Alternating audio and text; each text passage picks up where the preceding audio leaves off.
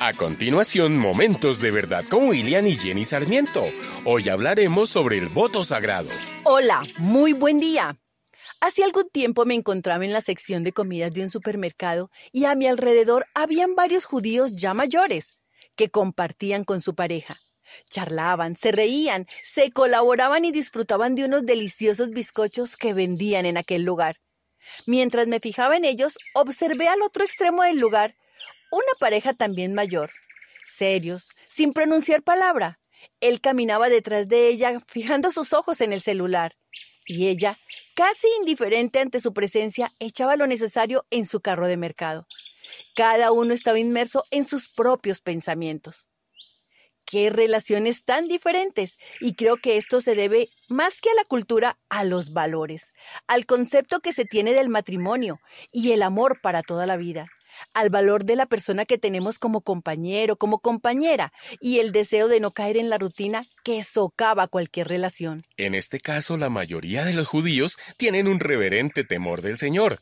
Fueron criados memorizando las escrituras, orando y siguiendo tradiciones bíblicas específicas que han impactado sus vidas, así como las de sus hijos y sus nietos. La gran mayoría de ellos le da la importancia que se merece su voto matrimonial. En cambio, en nuestra cultura, el sistema de valores morales se ha deteriorado y continúa desmejorando a un ritmo alarmante. No nos hemos concientizado que los valores determinan el destino de nuestro futuro, la fuerza de nuestros matrimonios y el carácter y seguridad para nuestros hijos.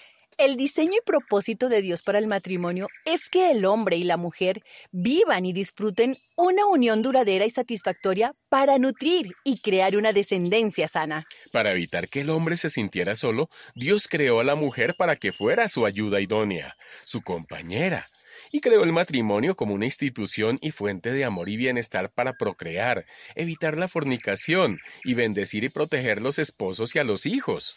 El matrimonio es el más sagrado de todos los votos o juramentos que un hombre y una mujer pueden llegar a hacer. No es como una promesa que fácilmente puede ser olvidada o rota. Es un voto. Cuando una pareja hace ese voto ante Dios y ante testigos, acuerda un compromiso sagrado y un pacto hasta que la muerte los separe, no hasta que el divorcio los separe. Estos votos permanecen intactos aún cuando el matrimonio esté pasando por tribulaciones. Muchos matrimonios viven en continua guerra o en total pasividad a causa del tiempo y de todo el bagaje que traen, pero se niegan a entregar a Jesús sus cargas y a trabajar en ellos. Lo peor, tenemos un enemigo, el diablo, que persigue los votos matrimoniales, los tuyos y los míos, para anularlos y como no puede, trabaja diligentemente sembrando discordia, apatía, rechazo e indiferencia. Reconocer que tenemos algunos problemas, como la falta de confianza, el mal manejo de las finanzas, la deshonestidad, la envidia, el descontento, es el primer paso para restaurar la relación. Si tú eres de las o de los que desea recuperar ese amor romántico, apasionado y vivir una vida plena, debes trabajar en ello. Y hoy es el momento ideal. Entonces, tómate unos instantes para recordar el día que conociste a tu cónyuge, los dones y las virtudes que te gustaron y que siguen allí, el día que salieron a su primera cita, las mariposas que sentían. Recuerda su primer detalle, el primer beso, y cuando tomaron esa importante decisión del sí. Aunque han pasado por muchas situaciones, gracias a Dios, él o ella continúan allí, a tu lado. Posiblemente en algún momento ya no estarán. Otro paso que debes dar es perdonar. Dios en su palabra nos manda perdonar a los que nos han ofendido. Recuerda que Dios lo hizo primero para enseñarte a hacerlo. Entonces hazlo.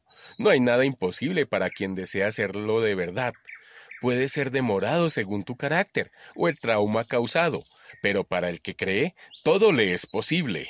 La bendición de Dios está sobre aquellos que, aunque están pasando dificultades, continúan trabajando y esforzándose por cumplir esos votos.